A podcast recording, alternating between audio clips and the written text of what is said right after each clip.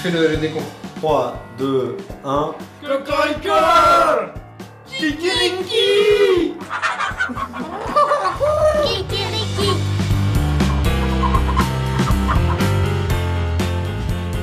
L'océan est la source de nourriture la plus importante au monde.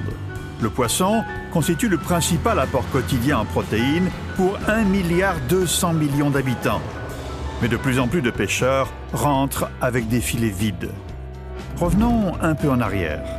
Certains scientifiques affirment qu'au cours des 60 dernières années, les stocks de gros poissons ont baissé de 90%. Ils nous avertissent du déclin probable de toutes les espèces pêchées dans moins de 50 ans. Alors en Europe, on a aussi essayé d'instaurer des quotas, hein, mais le problème c'est qu'ils sont trois fois plus élevés que ceux recommandés par les scientifiques. On a aussi essayé de faire de l'aquaculture, mais les poissons d'aquaculture, ils sont carnivores. Et pour les nourrir, il faut de la farine. On fait avec du poisson. Pour 1 kg de poisson d'élevage, il faut 5 kg de poisson sauvage. C'est pas forcément ce qu'on appelle une solution.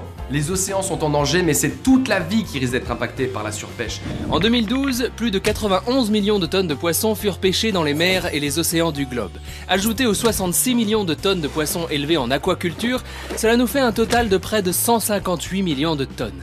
Un joli festin marin. Sans oublier les 11 à 26 millions de tonnes de pêche illégale, petite cerise sur le gâteau. Les océans se portent euh, malheureusement plutôt très mal parce qu'on voit qu'on a dépassé le niveau des captures, euh, on va dire, durables. On est allé au-delà. On a un outil de pêche global hein, au niveau mondial qui est surdimensionné par rapport à l'état de la ressource.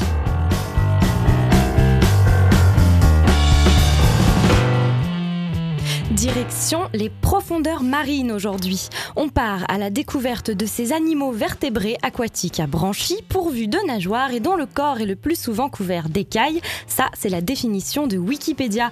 On parle donc poisson et exceptionnellement, nous avons avec nous un invité autour de la table. Merci d'être à l'écoute de Kikiriki. Salut à tous et salut Karina. Salut Elise, au menu du jour, poisson. On va pécho de la morue en entrée, en plat principal du poisson pané, qui n'est euh, pas né du coup sur la côte d'Azur, accompagné des matches filets du célèbre marché au poisson de Hambourg et en dessert du tilapia au basilic élevé en hydroponie à Berlin. Le tout agrémenté d'un Frédéric Lemanac de l'association Bloom qui nous aidera à y voir plus clair dans l'obscurité océanographique.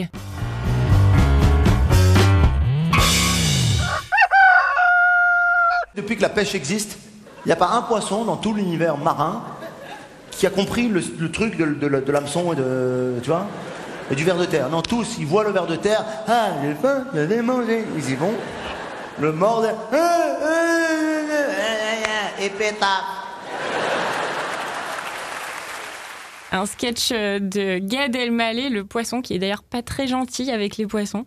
On ouvre cette émission avec le réchauffement climatique, Elise. Oui, c'est l'ONU Environnement qui tire la sonnette d'alarme. Nous sommes loin, très loin des engagements pris dans l'accord de Paris pour maintenir le réchauffement climatique en dessous de la barre des 2 degrés. À quelques jours de l'ouverture de la COP 23 à Bonn, les Nations Unies pèsent leurs mots et parlent d'un écart catastrophique. À l'allure actuelle, le réchauffement serait de l'ordre des 3 degrés à la fin du siècle. À ce stade, il reste seulement de l'espoir si les États réagissent avant 2030 pour recoller aux engagements pris à Paris. La date est charnière selon le rapport de l'ONU. Passé ce délai, il sera impossible de maintenir le réchauffement global sous la barre des 2 degrés. Et autre actualité, on suit encore le glyphosate avec un désormais incontournable point glyphosate, Elise. Et on peut même parler de la saga glyphosate parce que euh, c'est euh, c'est ce qu'est ce vote autour du glyphosate, hein, une véritable saga. Pour résumer euh, les derniers épisodes du mois d'octobre, le Parlement européen a voté un avis non contraignant, sortie du glyphosate en 5 ans et interdiction de l'utilisation pour un usage non professionnel dès le 15 décembre prochain. Les États membres ne sont, eux, à nouveau pas parvenus à trouver une majorité qualifiée au sein de la Commission et ont encore euh, reporté le vote, qui pourtant était euh, très attendu déjà le 25 euh, octobre dernier. Alors, voteront, voteront pas. Mystère, la suite dans le prochain épisode. Mystère en fond de scandale Monsanto Papers quand même. Et enfin, Elise, côté alimentation, le bio s'installe en France et continue d'avoir de plus en plus de succès. C'est le site Actu Environnement qui consacre son dossier du mois d'octobre à la question du bio. On y apprend qu'en 2016, les surfaces cultivées en agriculture biologique ont augmenté de 17% par rapport à 2015. On note également une importante augmentation du nombre de distributeurs bio en 2017. Je cite, avec un cinquième du marché bio de l'Union européenne, la France arrivait à la deuxième place derrière l'Allemagne il y a deux ans et euh, elle est l'un des pays où la croissance a été la plus rapide ces dernières années. Pour aller plus loin, je vous invite à consulter le dossier d'Actu Environnement. Et il sera peut-être question de poissons bio tout à l'heure avec notre invité Frédéric Lemanac. On se retrouve juste après Bobby Lapointe, la maman des poissons bien sûr.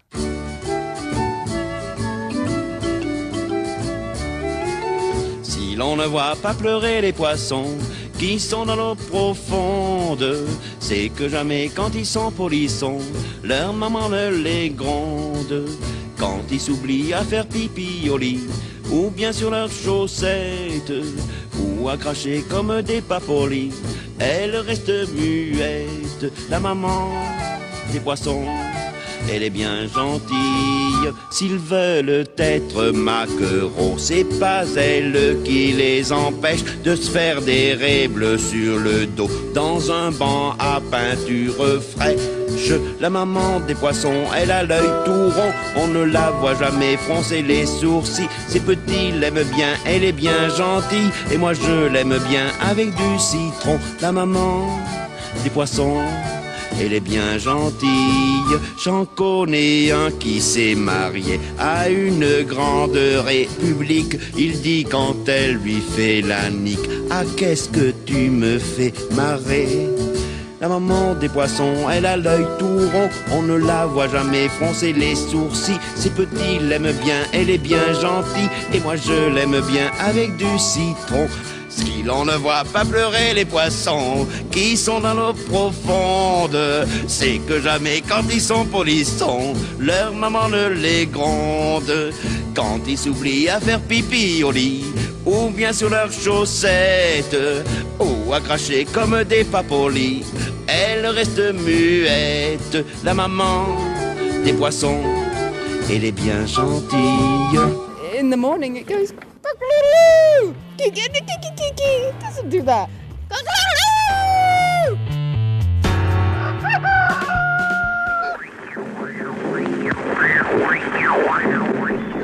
Certains chalutiers jettent des filets d'une superficie pouvant atteindre jusqu'à 23 000 mètres carrés, la taille de 4 terrains de football. Assez pour contenir 13 Boeing 747. L'Union européenne passe euh, des accords de pêche pour avoir accès aux eaux euh, souveraines hein, de pays tiers, euh, évidemment le long des côtes africaines qui sont encore très poissonneuses par rapport à chez nous. On subventionne la construction d'une flotte trop importante. Une fois qu'on a des bateaux trop nombreux et trop efficaces, eh bien on désingue les poissons chez nous.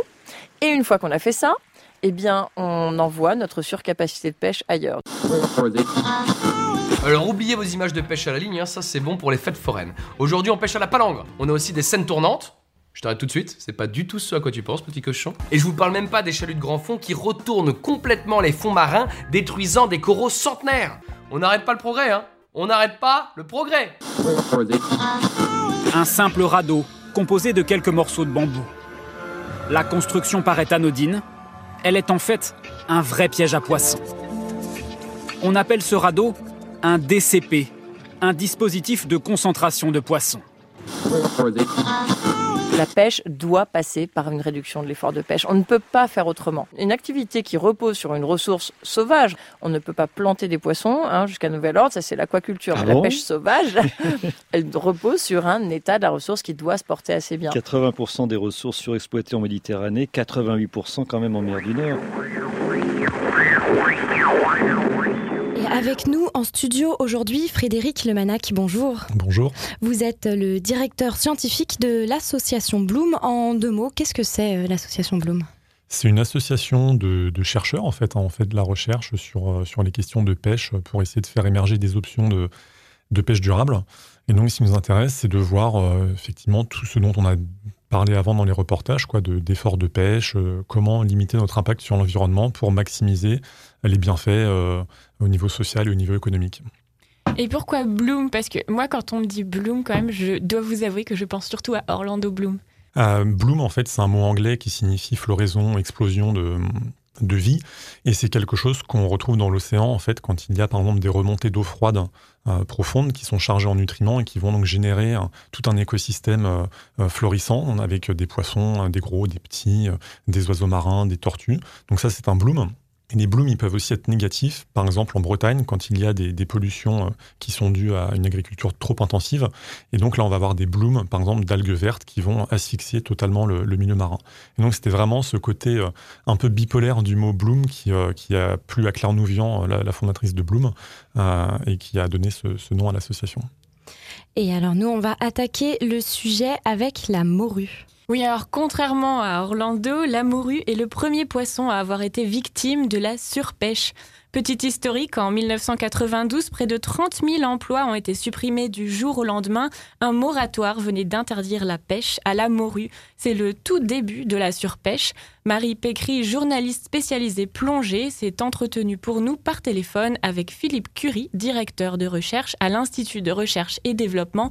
Il travaille sur les ressources marines, leur exploitation et la surpêche. Bonjour, vous vous intéressez au phénomène de la surpêche de la morue.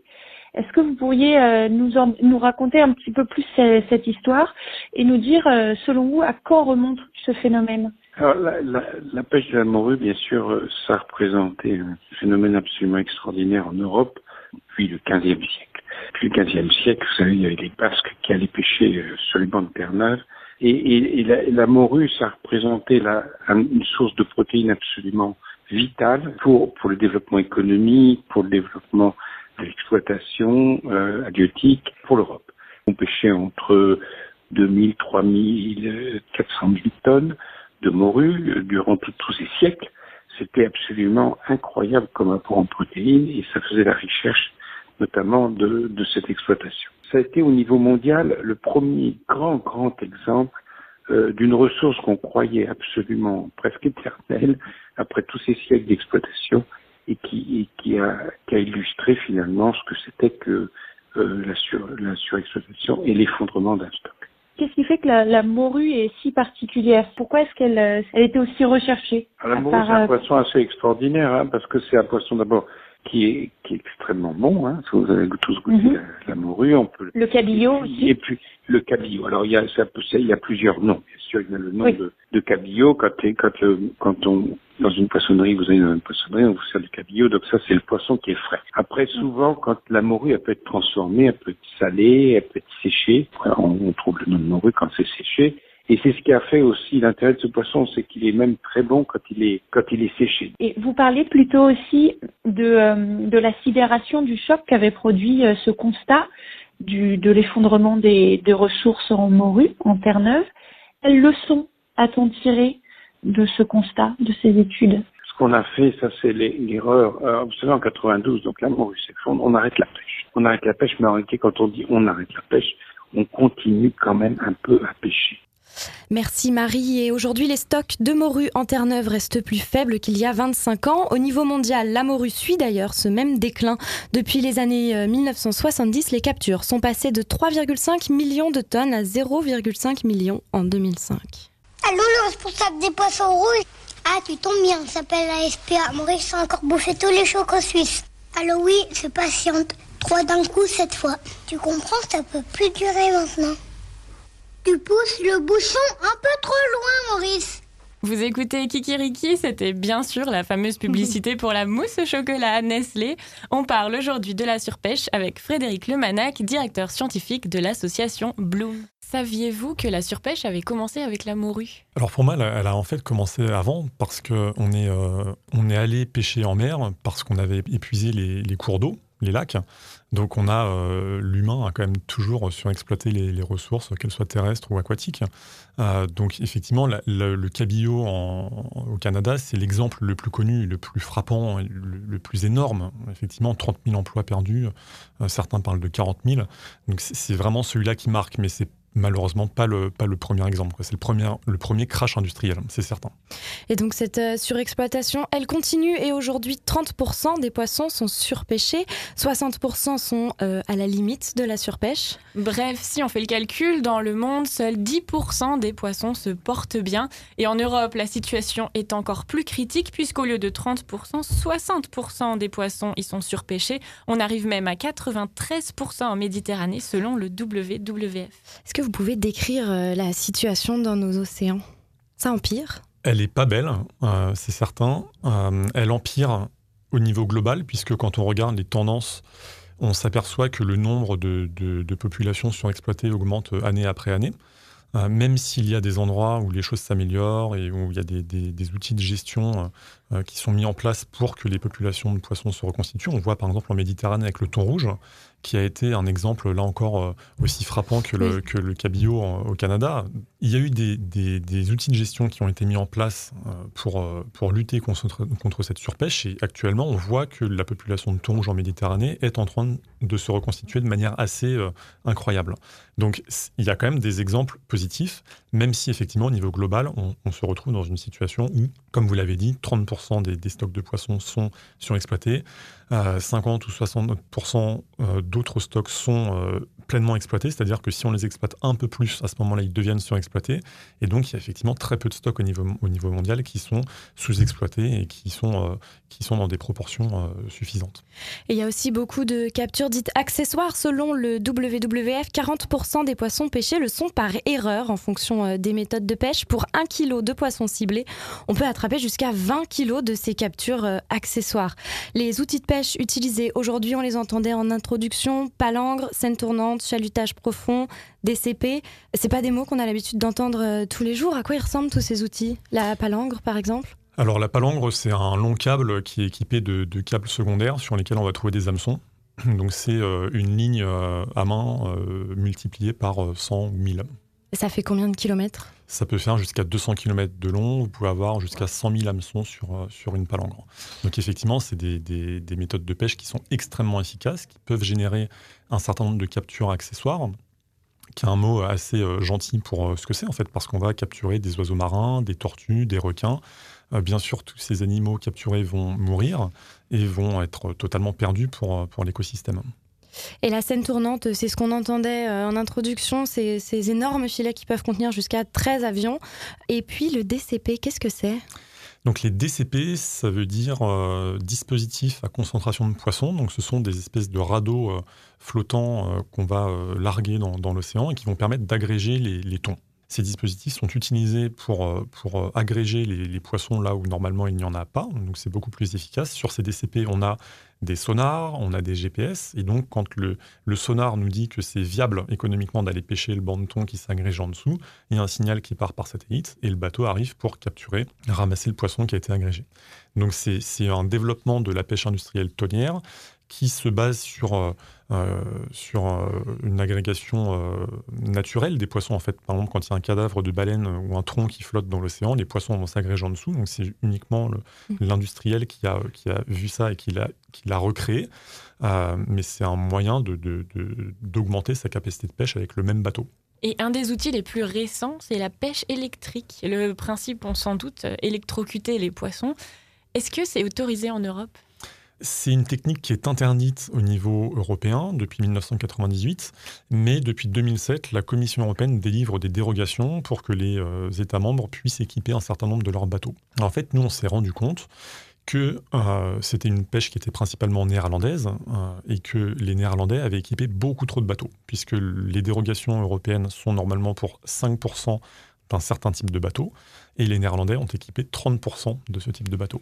Donc l'association Bloom a porté plainte contre les Pays-Bas auprès de la Commission européenne début octobre pour, pour signaler ce, nombre de, pêche, de, licences illégales. Mais la Commission européenne est euh, convaincue que la pêche électrique est la pêche du futur, puisque on en a parlé euh, dans, en tout début d'émission dans, dans, dans- dans- les news, la pêche électrique consomme beaucoup moins de carburant. Donc c'est formidable. On, rem- on remplit les termes de, de- l'accord de Paris, on diminue de 50% euh, la consommation de carburant, mais on électrocute le, le poisson.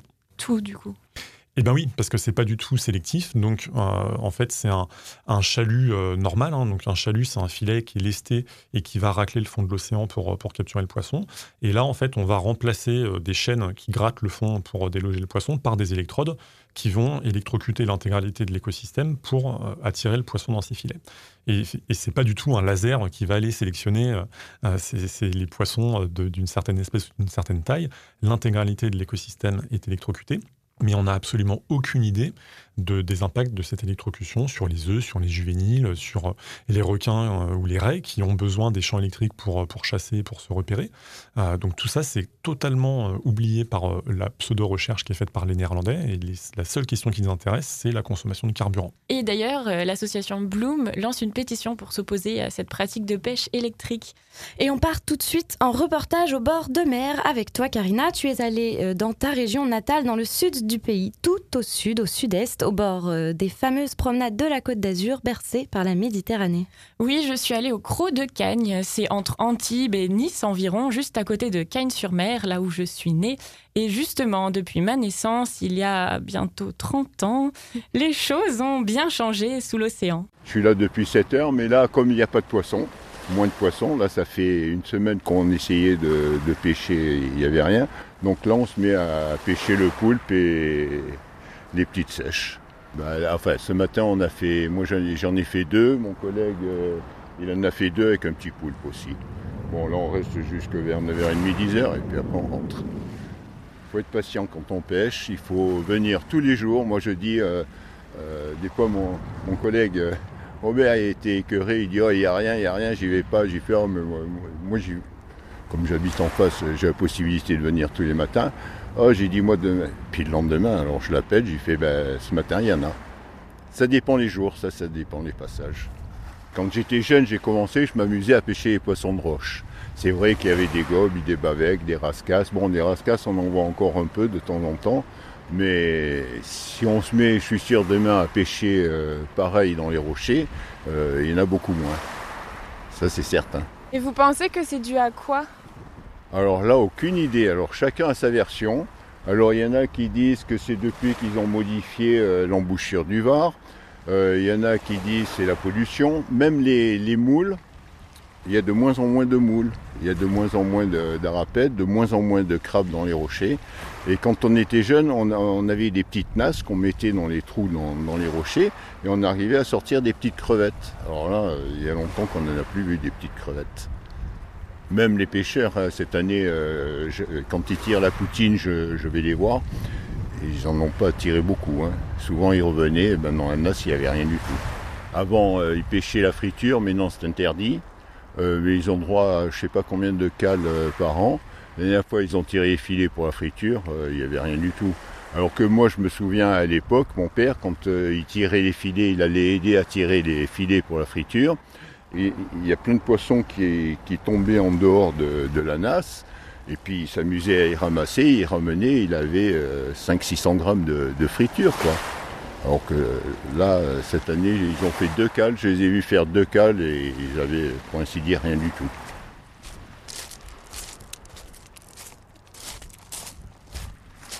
Là, vous voyez, euh, là où il y a les bateaux à voile, en fait, euh, juste là, quoi. Là, vous voyez l'entrée du port, vous la voyez l'entrée?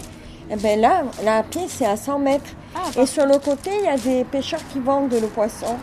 Je ne suis pas pêcheur. hein. Ah, vous n'êtes pas pêcheur là, je, vous vois avec les non, filets. je donne, non, je donne un coup de main au pêcheur D'accord. et il me donne un pot de poisson comme ça. Et vous, vous savez pas s'il y a moins de poissons par rapport à avant? Ah oui, ah, il y a de moins en moins, hein. tous les ans de moins en moins. hein. Ah oui. Ouais. Et là, surtout, là, à ce moment, il n'y a pas grand-chose. hein. Et à ce moment, il n'y a vraiment pas, pas grand-chose. Avant, on voyait encore de temps en temps des, des dauphins. On voyait beaucoup de chasses. Vous voyez, quand, quand vous voyez les mouettes qui tapent, Oui. ah, c'est parce qu'il y a des chasses. Il y a les, il y a les, les, les tornites, les bonites, les, les loups, les, les pyramides qui chassent les petits. Alors, dès qu'ils montent, il y a les mouettes. Pam, pam, pam. Et là, et là, il n'y a plus de chasses, il n'y a plus rien. hein. Et même les pêcheurs au filet, ils mettent des kilomètres de filet. hein. Hier, il a sorti que, quoi, il a sorti quatre bonites, c'est tout. C'est vraiment, ça vaut presque pas la peine. Et comme il n'y en a pas beaucoup, c'est pour ça qu'ils sont partis. Quand il n'y en a pas beaucoup, ils s'en vont au Au Spadon. D'accord. chercher le gros, quoi. à partir de la prochaine lune, il y a les dorades qui vont arriver. Ils arrivent en même temps, ils s'en vont en même temps. Quand ils auront la pub, on mangera des poulets. Hein mais bon, on ne poussera jamais, hein. on ne va jamais pousser la mer, mais bon, ça diminue quoi. Voilà, voilà. Oui, essayez de vous renseigner là, auprès, oui, auprès de la, des de, de- des pêcheurs. Là, là c'en est, c'en est un, le monsieur avec euh, la casquette. Ah, c'est un pêcheur ce monsieur Ah, ah oui, oui, oui. oui. Ah, bah parfait, je Ah poser oui, c'est un vieux pêcheur alors. même, un très vieux pêcheur. Donc lui, il va vous dire euh, ce qu'il y avait avant, ce qu'il y a maintenant.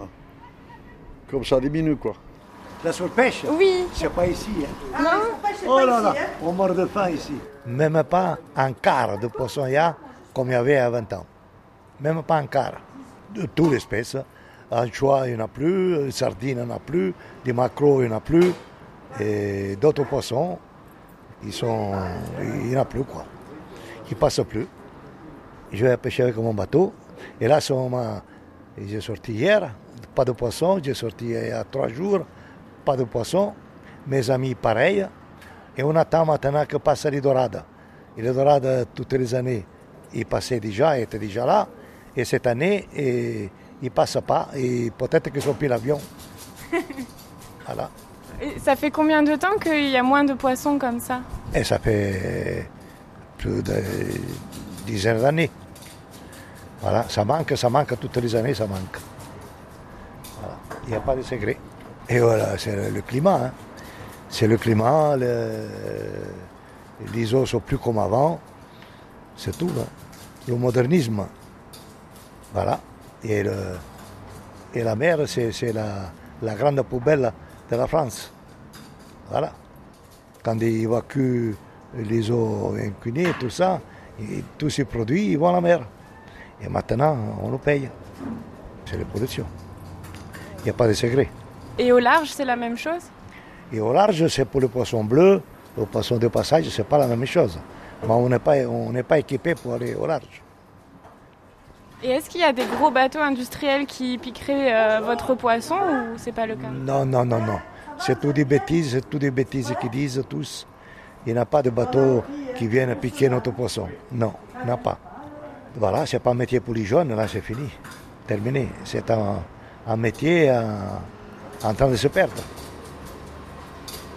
Mulets C'est trop cher, Voilà, il y en a trois, monsieur. Voilà. Il y en a trois, je vais vous dire combien ça fait. Il y en aurait euh, 10 kilos, oui. Mais il y, a, il y a trois poissons ce matin. Quand tu arrives avec trois poissons, tu vois, que tu dois faire la matinée, ben bonjour. Hein. Oui, il est rentré déjà, Georges. Oui, oui, il est rentré. À sec, hein Dis, zéro, hein Regardez, euh, mon mari va rentrer tout à l'heure, je ne sais pas qu'est-ce qu'il y aura. C'est mon mari qui va à la pêche, donc il pêche et, et moi je vends. Ça, c'est un corbe, ça, c'est une liche. Ah, ça, On c'est... n'est pas plus avancé, hein. Ah bon, alors, je vous explique. Ça, c'est la chair. Elle est un peu plus rosée dedans. Ça, c'est chair blanche, comme une dorade. Oui, Ça aussi. ça aussi. Essayez ça, vous allez voir. On va essayer ça.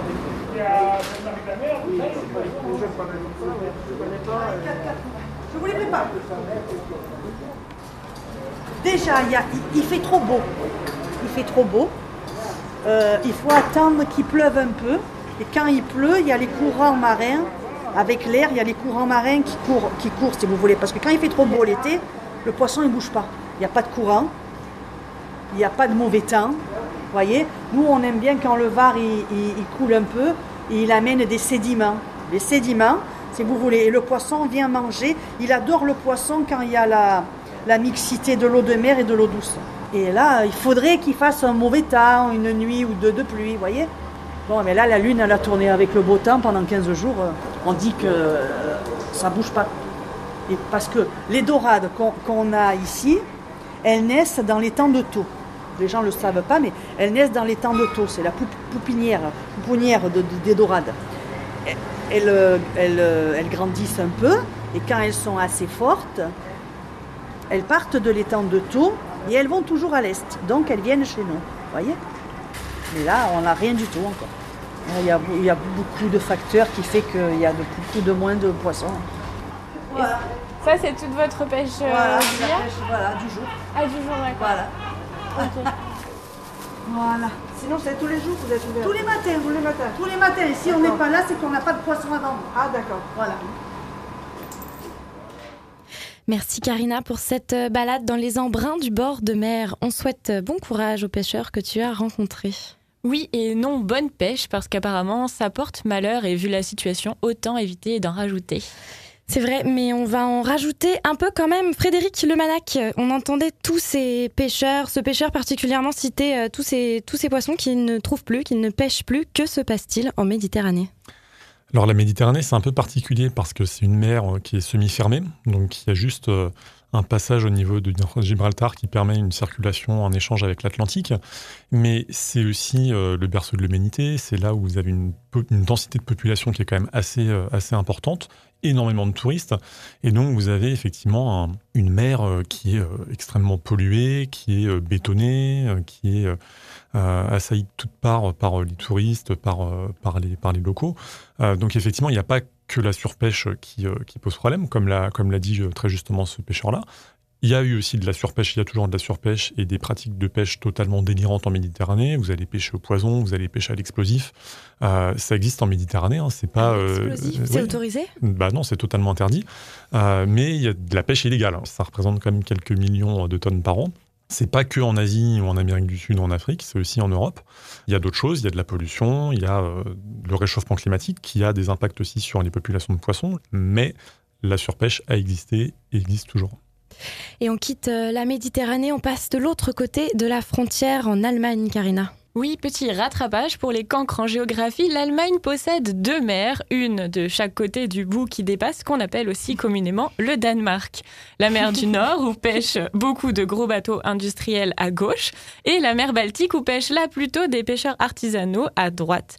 La surpêche touche-t-elle aussi l'Allemagne? Pour le savoir, Christy et Johannes ont passé leur matinée au fameux marché aux poissons de Hambourg pour interroger les vendeurs. Salut les amis Salut Karina Salut Nous sommes euh, sur le marché de poissons, le Fischmarkt, à St. Pauli, Hambourg, au bord de l'Elbe. Oui, euh, il y a des gens partout qui font les courses, euh, qui achètent des fischbrötchen, alors les sandwichs de fish pour déjeuner. Euh, c'est dimanche matin, 8 heures. Euh, on sent de- des poissons partout, bien sûr. Euh, on voit des mouettes dans le ciel. Il y a ceux qui viennent se lever de bonne heure pour acheter leur poisson, mais il y a aussi ceux qui, une bière à la main, reviennent euh, du St. Pauli, du quartier où tout le monde sort. C'est une tradition hambourgeoise de rester debout toute la nuit pour ensuite prendre leur sandwich de poisson au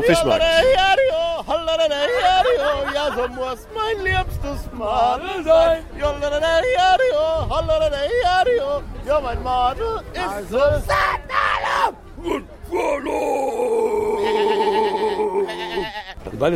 On est des satanistes. Tu connais Satan Tu aimes Dieu?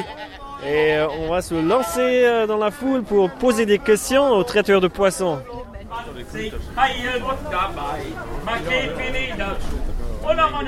Euh, vous voulez vous présenter Oui, je suis pêcheur, moi. On remarque un peu la surpêche, oui, oui, on le remarque au cabillaud. On n'a plus trop le droit d'en pêcher. Le carlet et le hareng, ça va encore. Mais le cabillaud, plus tellement. Est-ce que vous savez qu'est-ce qui s'est changé sur ce plan-là euh, les, les bateaux, euh, la pêche euh, sur la mer? Beaucoup de choses ont changé. Les bateaux de pêcheurs ne viennent plus au marché. Il n'y a, il n'y a plus de pouvoir d'achat non plus.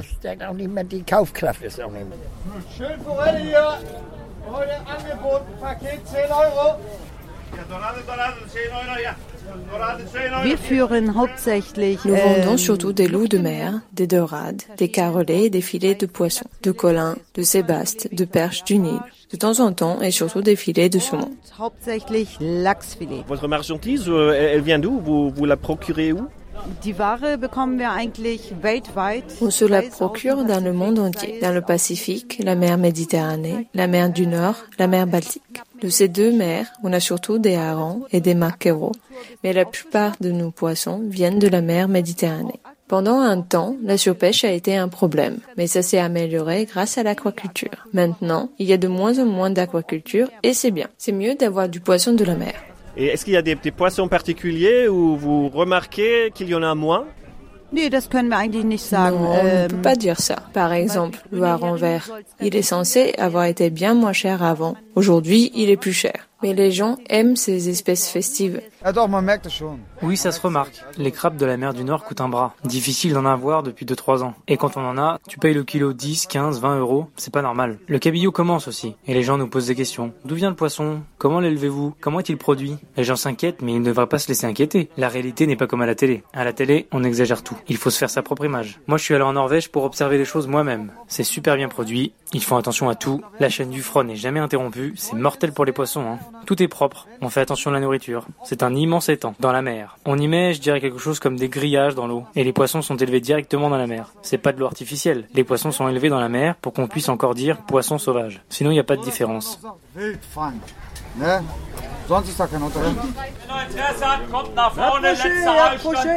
Dernier stand d'anguille avant la sortie d'autoroute Qu'est-ce que vous avez ici comme marchandises? C'est des, des, des, des, des aiguilles fumées. C'est de l'anguille fumée. Je n'ai que de l'anguille et du saumon fumé sous vide. L'anguille, c'est l'alpha et l'oméga. Ça fait 59 ans qu'elle est ici. Chez moi, il n'y a que la meilleure qualité. Les anguilles, est-ce qu'il y a un problème de surpêche. L'anguille sauvage est protégée. Nous vendons de l'anguille de ferme élevée en Hollande. Enfin, on ne peut pas vraiment élever l'anguille, mais seulement l'aider à grandir. Ça veut dire qu'on la pêche petite, on l'aide à grandir et on fume la moitié.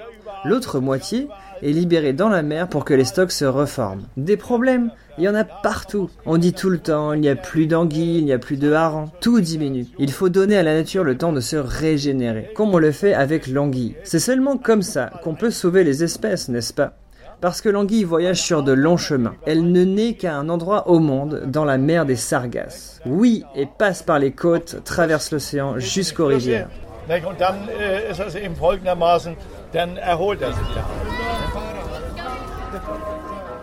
Et comme on vient de l'entendre de la bouche de certains vendeurs, pas tous, apparemment la situation est tout aussi inquiétante pour les poissons germaniques. Tellement inquiétante qu'on ne retrouve euh, d'ailleurs presque plus euh, que des produits de l'aquaculture au marché hambourgeois. Dans la Baltique, les stocks de cabillaud, de merlan, de saumon et de truites diminuent. L'anguille et l'ombre sont menacés et l'esturgeon blanc et la raie ont disparu localement. Dans la mer du Nord, ce sont le cabillaud, l'aigle fin, le pochetot gris, le flétan de l'Atlantique, l'esturgeon qui sont proches de l'extinction, l'esturgeon tout particulièrement. Et en Europe, la situation est encore pire qu'ailleurs. Frédéric Lemanac, est-ce que, comme certains vendeurs ont l'air de le penser, l'aquaculture est une solution, sachant quand même que pour nourrir les poissons en élevage, il faut pêcher du poisson? Alors la proportion de, poissons sauvages qui sert à faire de la farine et de l'huile, c'est euh, 18% à peu près actuellement. Donc l'aquaculture, de ce point de vue-là, n'est pas une solution, puisqu'on a quand même besoin de pêcher du poisson sauvage pour faire du poisson d'élevage. Après, c'est aussi possible de faire du poisson d'élevage qui est herbivore, par exemple les carpes ou, euh, des, des poissons comme ça, qui sont malheureusement pas très appréciés des consommateurs euh, européens. Donc en Europe, on préfère le bar, on préfère euh, le cabillaud, on préfère le saumon, qui sont, euh, qui sont vraiment les espèces carnivores qui vont être nourries avec du poisson sauvage, sachant qu'actuellement, on a de plus en plus d'alternatives qui existent, qu'elles soient végétales ou alors, par exemple, à base de farine d'insectes. Donc ça, c'est quelque chose qui émerge et qui potentiellement va devenir une des solutions très rapidement. Et une autre solution potentielle, les quotas. L'Union européenne vient d'annoncer les quotas de poissons pour la mer Baltique et pour le cabillaud et le hareng, les recommandations des scientifiques ont été écoutées. Est-ce que ça peut euh, rétablir les populations de poissons? Alors les quotas, c'est clairement un outil dont on a besoin. C'est un outil qui coûte très cher à mettre en place, hein, donc c'est pas donné euh, à tous les pays du monde. On va retrouver des quotas, par exemple, euh, aux États-Unis, au Canada ou en Europe. Le problème, c'est aussi que ces quotas sont pas toujours euh, écoutés par les décideurs. Donc ce sont des avis scientifiques qui sont suivis ou non. Ça s'améliore. Les quotas sont de plus en plus suivis, euh, enfin suivent de plus en plus les avis scientifiques. Après, c'est pas suffisant et il faut absolument, comme le disait Claire Nouvian dans un des reportages du début, il faut absolument en plus contrôler l'effort de pêche, euh, retourner vers des méthodes de pêche plus vertueuses, avec un impact environnemental beaucoup plus faible euh, et qui en plus ont le bénéfice de créer beaucoup plus d'emplois. On fait une petite pause sous-marine. Karina Frédéric, montez dans mon sous-marin. On va euh, sous l'océan. Les poissons, les poissons, oh les poissons. Zack und runter den Kopf, Greten los in den Topf. Ah mais oui, ça c'est toujours délice. Les poissons, les poissons. Mit dem Beil hack ich sie in zwei. Was nicht schmeckt, schneid ich raus. Für den Rest gibt's Applaus. Für den Fisch heute frisch, eins, zwei, drei. Mit Geschmack Premier koch ich Wunder. Kreier hier mein Meeresmenü. Schlag das Biest erstmal platt wie eine Flunder. Und dann schlitz ich es auf mit dem Messer ganz scharf, streu noch Salz oben drauf, würz es ganz nach Bedarf. oh mon Dieu, mir geht eine durch die Lappen. Sacre bleu, so ein Pech, diese Krabbe, wie frech. Doch ich räch mich an dir, schlaues Aas. Quel dommage, doch ich stoß die Filou in die Sauce. Ja, ich schnapp dich und hab meinen Spaß. Und ich füll dich mit Brot, du bist nichts, du bist tot. Ich verspreche dir, das ist wunderbar. Steigst du in meinen Topf, steigst dir sehr bald zum Kopf. Du da mon poisson, au revoir. C'était un extrait d'Ariel, la petite sirène, ou plutôt Ariel die Meerjungfrau. Kikiriki Qui fait quoi? Kikiriki, bah. C'est Rikiki, mais c'est chouette. Vous écoutez toujours Kikiriki, on prend le train en direction d'une capitale européenne. Écoutez un musicien de rue. Un indice se cache dans ce son pour deviner notre destination du jour.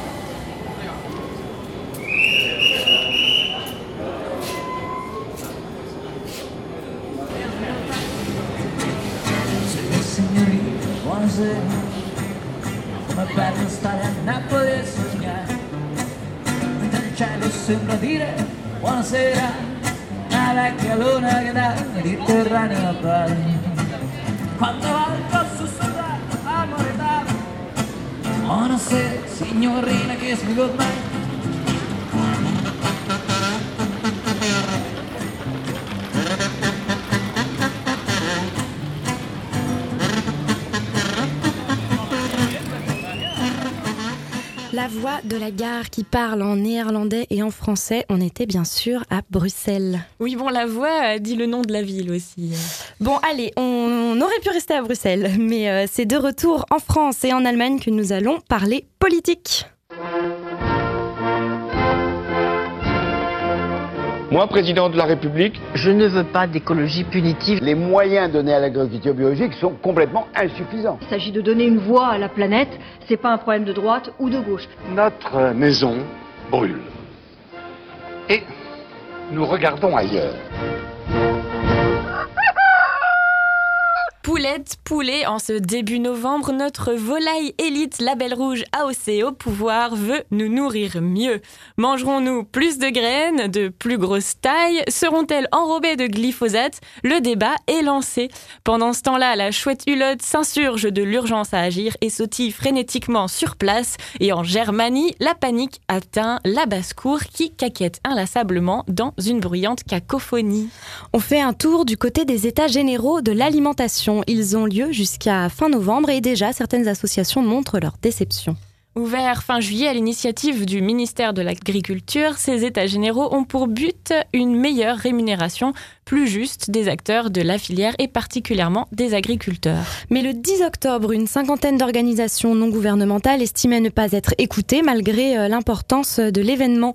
On nous a fait comprendre qu'il ne fallait pas toucher à la vision actuelle de l'agriculture, disait par exemple Laurent Pinatel, porte-parole de la Confédération paysanne. Et le 25 octobre, quatre associations ont carrément claqué la porte de l'atelier consacré à la question de la faim dans le monde, considérant que les intervenants choisis par le ministère n'étaient pas à la hauteur de l'enjeu et que le débat était alors faussé. Une dernière date importante qui était très attendue par les agriculteurs le 11 octobre, Emmanuel Macron s'est exprimé à Rungis. Il a réaffirmé sa promesse de campagne de 50% de produits bio et locaux dans la restauration collective d'ici à 2022. Il veut lutter contre les prix anormalement bas et annonce vouloir rééquilibrer les contrats entre agriculteurs et distributeurs, probablement en légiférant par ordonnance au premier semestre 2018. Enfin, sur le glyphosate, il garantit aux agriculteurs qu'ils ne seront pas laissés sans alternative comme si on manquait d'alternatives. en Allemagne, à présent, la coalition Jamaïque, donc euh, les Verts, les libéraux du FDP et la droite de la CDU, n'arrivent pas à se mettre d'accord sur les engagements climatiques. Alors que jeudi 23 octobre à 16h10 euh, précisément, les partis s'étaient mis d'accord sur l'objectif respecter l'accord de Paris et les engagements européens. Mais à 20h45, les libéraux ont changé d'avis. Ils ont dû comprendre entre-temps qu'ils s'engageaient à prendre de vraies mesures contre le changement climatique. Selon la CDU, il faut maintenant euh, aux deux partis le temps d'une phase de réflexion. Et je crois entendre que vous réclamez un petit point. Comment euh, Vous permettez. Hulot. Mr. Hulot.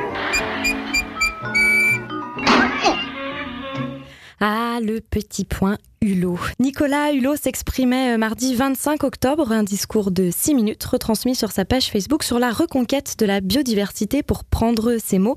Il nous rappelle les conditions actuelles dramatiques. La biodiversité, elle est tout autour de nous, dans nos intestins, dans notre assiette. Et puis nous, les humains, sans nous en rendre compte, nous en faisons partie de cette biodiversité. Nous sommes euh, la partie d'un tout qui nous dépasse. Or malheureusement, cette biodiversité, probablement vous l'avez déjà entendu dire, sans forcément réaliser le préjudice irréversible que cela peut occasionner à l'humanité, elle est en train de s'effondrer, comme euh, jamais cela s'est passé dans un temps aussi bref depuis que le vivant euh, chemine sur notre planète. Et d'ailleurs, tous les scientifiques qui sont euh, regroupés au niveau mondial ne cessent de nous le dire, mais parfois sans forcément euh, générer euh, la réaction que l'on devrait avoir. Un rappel qui fait du bien, merci Nicolas. Il explique que si l'homme est une partie du problème, il est donc aussi la solution. Faire autrement, penser autrement, regarder ce que nous avons sous les pieds, intégrer l'homme et la biodiversité dans nos modes de réflexion. La contrainte va devenir l'opportunité de changer de modèle de société. Et tous ces changements peuvent être d'incroyables moteurs économiques et sociaux, des projets qui seront au cœur du développement et intellectuel et entrepreneurial de notre pays. La biodiversité, c'est notre avenir. Je dirais que c'est notre seul avenir envisageable. Donc il faut l'économiser, la sanctuariser, la protéger, réhabiliter les territoires de la biodiversité. D'ailleurs, en réhabilitant les écosystèmes, on leur redonne capacité, notamment, à rétablir les grands équilibres climatiques qui euh, menacent notre propre avenir. Vive la République Vive la France La vie sous la mer, c'est bien mieux que la vie qu'ils ont là-haut sur Terre. Sous l'océan, sous l'océan, Doudou c'est bien mieux, tout le monde est heureux sous l'océan. Là où ils bossent toute la journée, esclavagés et prisonniers, pendant qu'on plonge comme des éponges sous l'océan. On est très euh, petite sirène aujourd'hui. Qu'est-ce qu'on fait, Karina Alors, on arrête de manger du poisson, peut-être? Parle-nous un peu des solutions. Alors déjà, on peut commencer à considérer le poisson comme un mets de fête et en manger moins, mais mieux. Après, il existe de nombreux guides euh, du WWF ou de Greenpeace pour savoir quels poissons éviter, ceux qui disparaissent, et lesquels consommer, ceux qui se portent bien. On peut aussi trouver des calendriers avec les poissons de saison. Alors ça correspond pas au moment où ils tombent des arbres, mais au moment où ils sont censés avoir pu suffisamment se reproduire et grandir pour être pêchés. Et au supermarché, alors, on voit euh, plein de labels. Est-ce qu'on peut s'y fier? Alors Marie Pécry, notre journaliste plongée, a justement creusé la question pour nous. Écoutons ses conclusions. Les Français consomment beaucoup de poissons. Près de 34 kilos par personne et par an, contre 22 kilos au niveau européen. Or, trois quarts de ces poissons sont achetés en grande surface. C'est quoi l'idée du jour? Filet de maquereau ou ah thon au basilic petit navire? Avec des spaghettis pas mal et des tomates rissolées. Ça m'a l'air bien ça. Une responsabilité majeure pour les super et hypermarchés qui ne jouent pas toujours le jeu de la transparence, surtout lorsqu'il s'agit de prouver que leurs poissons ont été pêchés de manière durable, et ce, dans le respect du rythme biologique de la régénération des stocks halieutiques. Ce poisson est responsable. C'est exact. Et n'oublie jamais de mettre de la crème solaire. Oui, c'est un conseil de ma dermatologue. Une femme adorable. Les consommateurs veulent, de leur côté, s'assurer que leurs achats ne contribuent pas à la destruction des milieux marins. Ils sont de plus en plus en demande d'éthique et de respect de l'environnement. Ma famille, elle adore la bonne cuisine. Et moi Moi j'aime ce qui est bon, mais aussi ce qui fait du bien. Le poisson, par exemple, est un aliment sain mais menacé. C'est pourquoi je n'achète pas n'importe quel poisson, mais du colin d'Alaska certifié MSC. Comment les grandes surfaces s'adaptent-elles à cette nouvelle demande? Quels engagements ont-elles pris pour lutter contre la surpêche? L'association Bloom a lancé en 2012 une campagne sur les ravages de la pêche au chalut sur les stocks des espèces profondes. En 2013, elle classait les supermarchés en fonction de leur engagement relatif aux pratiques de leurs fournisseurs. Petit navire, la mer vous inspire. Petit Navire est engagé pour la pêche durable avec près de 30 produits labellisés MSC. En tête des enseignes les plus volontaires dans la réduction des poissons issus du chalutage dans leur rayon, Casino. En queue du classement, le groupe Auchan, pour son refus total de collaborer avec des ONG en la matière. Mais hélas, certains engagements ont depuis fait long feu. Carrefour, par exemple, ne communique aujourd'hui plus autant d'informations à Bloom que par le passé. Intermarché, en revanche, a établi une coopération tangible avec l'association sur les sujets de la surpêche et organise des espaces communs de réflexion. Chez Intermarché, nous sommes producteurs, commerçants. Pour garantir la fraîcheur de nos poissons, nous les pêchons nous-mêmes, puis nous les préparons dans nos ateliers en Bretagne. Et comme il n'y a pas d'intermédiaire, nos poissonniers peuvent vous proposer chaque semaine un filet de poisson sauvage à moins de 10 euros. La Scapèche, la flotte de pêche du groupe Intermarché Mousquetaire, s'est engagée à tisser davantage de liens avec la pêche traditionnelle dans le but de diversifier ses activités. Mais le moyen le plus utilisé pour satisfaire les clients reste le label. L'objectif du MSC est de contribuer à inverser le déclin des ressources de poissons. Censé garantir l'origine et la probité des poissons vendus en magasin, ceux-ci pêchent souvent par une méthodologie incohérente des logos trompeurs et volontairement ambigus, un marketing douteux, des cahiers des charges peu contraignants, les labels ne sont pas à la hauteur de leurs promesses. À l'instar du MSC, Marine Stewardship Council et du label France Filière Pêche par exemple. Donc on le voit, les supermarchés ont encore énormément de progrès à faire et surtout à commencer par la mise en pratique réelle de leurs engagements. Apprenez-en davantage sur l'engagement de Findus et Nestlé en faveur d'une pêche durable. Merci Marie. Alors Frédéric Lemanec, où est-ce qu'on trouve du poisson durable? Eh ben, c'est très compliqué parce que pêche durable, c'est un peu un mot valise. On peut y mettre tout et n'importe quoi. Euh, et donc, effectivement, là, dans le reportage, on parlait beaucoup des labels qui sont pour nous pas du tout une solution parce Mhm. qu'en fait, euh, comme c'est le cas pour, par exemple, l'agriculture biologique, on a euh, une réappropriation du terme euh, d'agriculture biologique ou de pêche durable par les industriels pour servir les intérêts aussi des- de, de la grande distribution. Et donc, on se retrouve avec des labels qui sont euh, en fait totalement, euh, totalement dévoyés. Le MSC dont on parle dans, dans le reportage, euh, pour nous, ne remplit plus du tout euh, sa mission d'origine actuellement, puisque euh, il va certifier un certain nombre de pêcheries euh, totalement aberrantes. Donc effectivement, il va avoir quelques, quelques pêches euh, bien jolies de, de, de casier, de, homards pêchés au casier à Chauzet, de, de poulpes pêchés pêchés au casier en Espagne. Et à côté, vous allez avoir de l'empereur qui va être pêché au chalut profond en, Nouvelle-Zélande. L'empereur, c'est un poisson qui vit jusqu'à 150 ans, qui se reproduit pas avant d'avoir 30 ans. Vous avez de la pêche qui va être réduite aussi en farine et en huile. Vous avez de la pêche au krill, vous avez de la pêche à la drague hydraulique, c'est-à-dire qu'on va draguer des filets au fond de l'océan et en plus injecter de l'eau sous pression pour liquéfier le sédiment et récupérer les couteaux qui vivent dans le sédiment. Ça, c'est de la pêche durable. Euh, la pêche électrique presque été certifiée, mais on n'a absolument aucun euh, souci de ce côté-là. Ce sera certifié par le MSC d'ici quelques années. Donc c'est devenu une sorte de Frankenstein qui euh, certifie euh, tout et n'importe quoi pour son propre intérêt, en fait, parce que le MSC bénéficie aussi de royalties qui sont payées pour chaque produit qui reçoit le logo. Et donc, on a totalement perdu la vision de, pêche durable, même s'il existe des pêcheries certifiées MSC qui sont bien. Donc, pour nous, c'est pas c'est pas une solution. Donc, je vous invite à aller voir sur notre site internet quand même. On a une page qui s'appelle Mieux consommer, qui parle de pêche durable, qui essaie de la définir et euh, qui donne quelques clés pour le choix des consommateurs. Et pour encourager euh, cette pêche durable et une pêche artisanale, j'imagine aussi qu'il faudrait des subventions.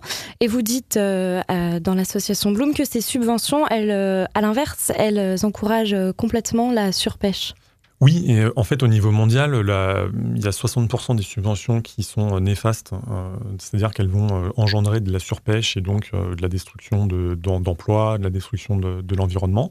Euh, ces subventions-là, qui représentent quand même des dizaines de milliards d'euros par an au niveau mondial, seraient bien mieux utilisées euh, pour euh, faire une transition vers une pêche plus vertueuse, qui générera encore plus d'emplois, comme on l'a dit tout à l'heure, qui aura un impact plus faible sur l'environnement. Donc il y a effectivement un besoin de, de, transition aussi au niveau de la pêche pour retrouver quelque chose de plus, de plus vertueux économiquement, socialement et environnementalement. Ça peut se faire via les subventions. Ça peut aussi se faire sans. Nous, on n'est pas pro-subvention. Hein. Ce qu'il faut, c'est surtout arrêter les subventions qui engendrent de la surpêche. La technologie peut euh, aussi aider les poissons. À Berlin, une drôle de ferme a vu le jour avec un tout nouveau modèle de pisciculture. Oui, la combinaison du poisson et du basilic est sûrement connue sur l'assiette, mais les deux peuvent aussi former une symbiose dans un autre sens. La plante pourrait par exemple filtrer l'eau des poissons et en retour, le caca des poissons pourrait nourrir les plantes. C'est pas tip top ça?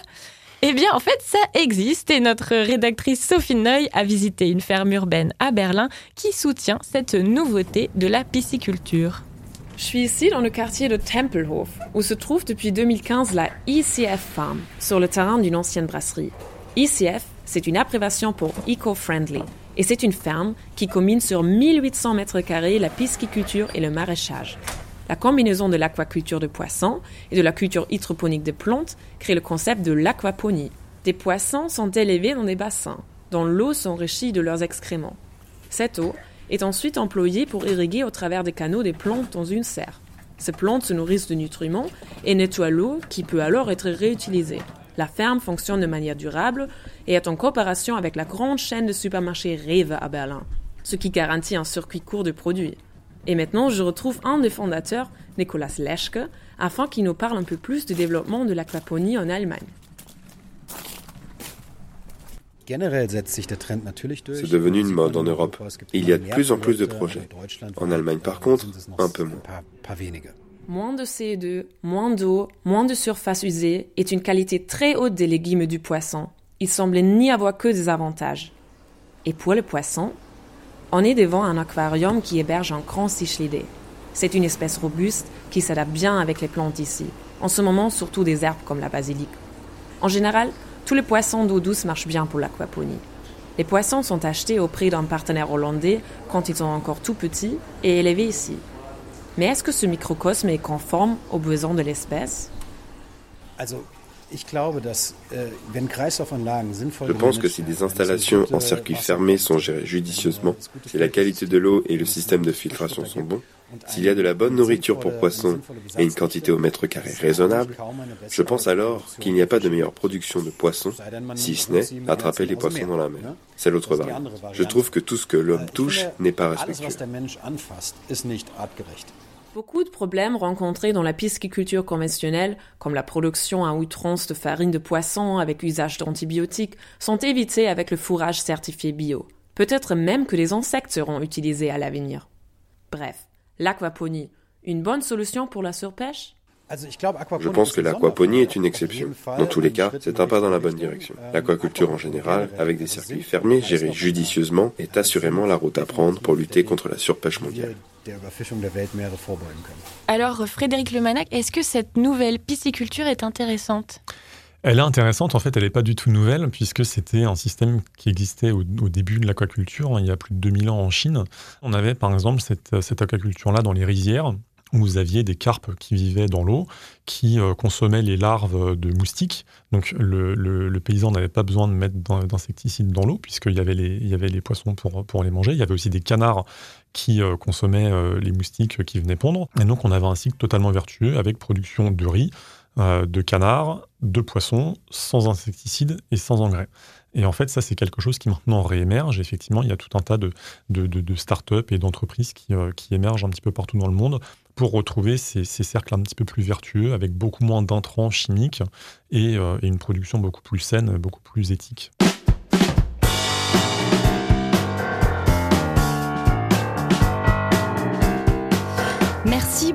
Frédéric. Lemanac, je rappelle que vous êtes le directeur scientifique de l'association Bloom. Et rendez-vous euh, pour les auditeurs sur le site bloomassociation.org pour signer la pétition contre la pêche électrique jusqu'au 21 novembre. Merci d'être resté avec nous jusqu'au bout de l'émission. Merci à vous. Et merci à Florian Scaduto, Marie Pecry, Anna Ablazevica, Léo Pierrard, Sophie Noy, Alex Boudry, Élise Pezo, Jérémy Chénin, Johannes et Christy Bauer, à Roman et Raphaël à la technique. Ce magazine environnement a été réalisé avec de l'électricité renouvelable, à pied, à vélo et en transport en commun. Les journalistes ont été nourris localement, sans colorants, pesticides ni conservateurs. Salut à tous et à bientôt dans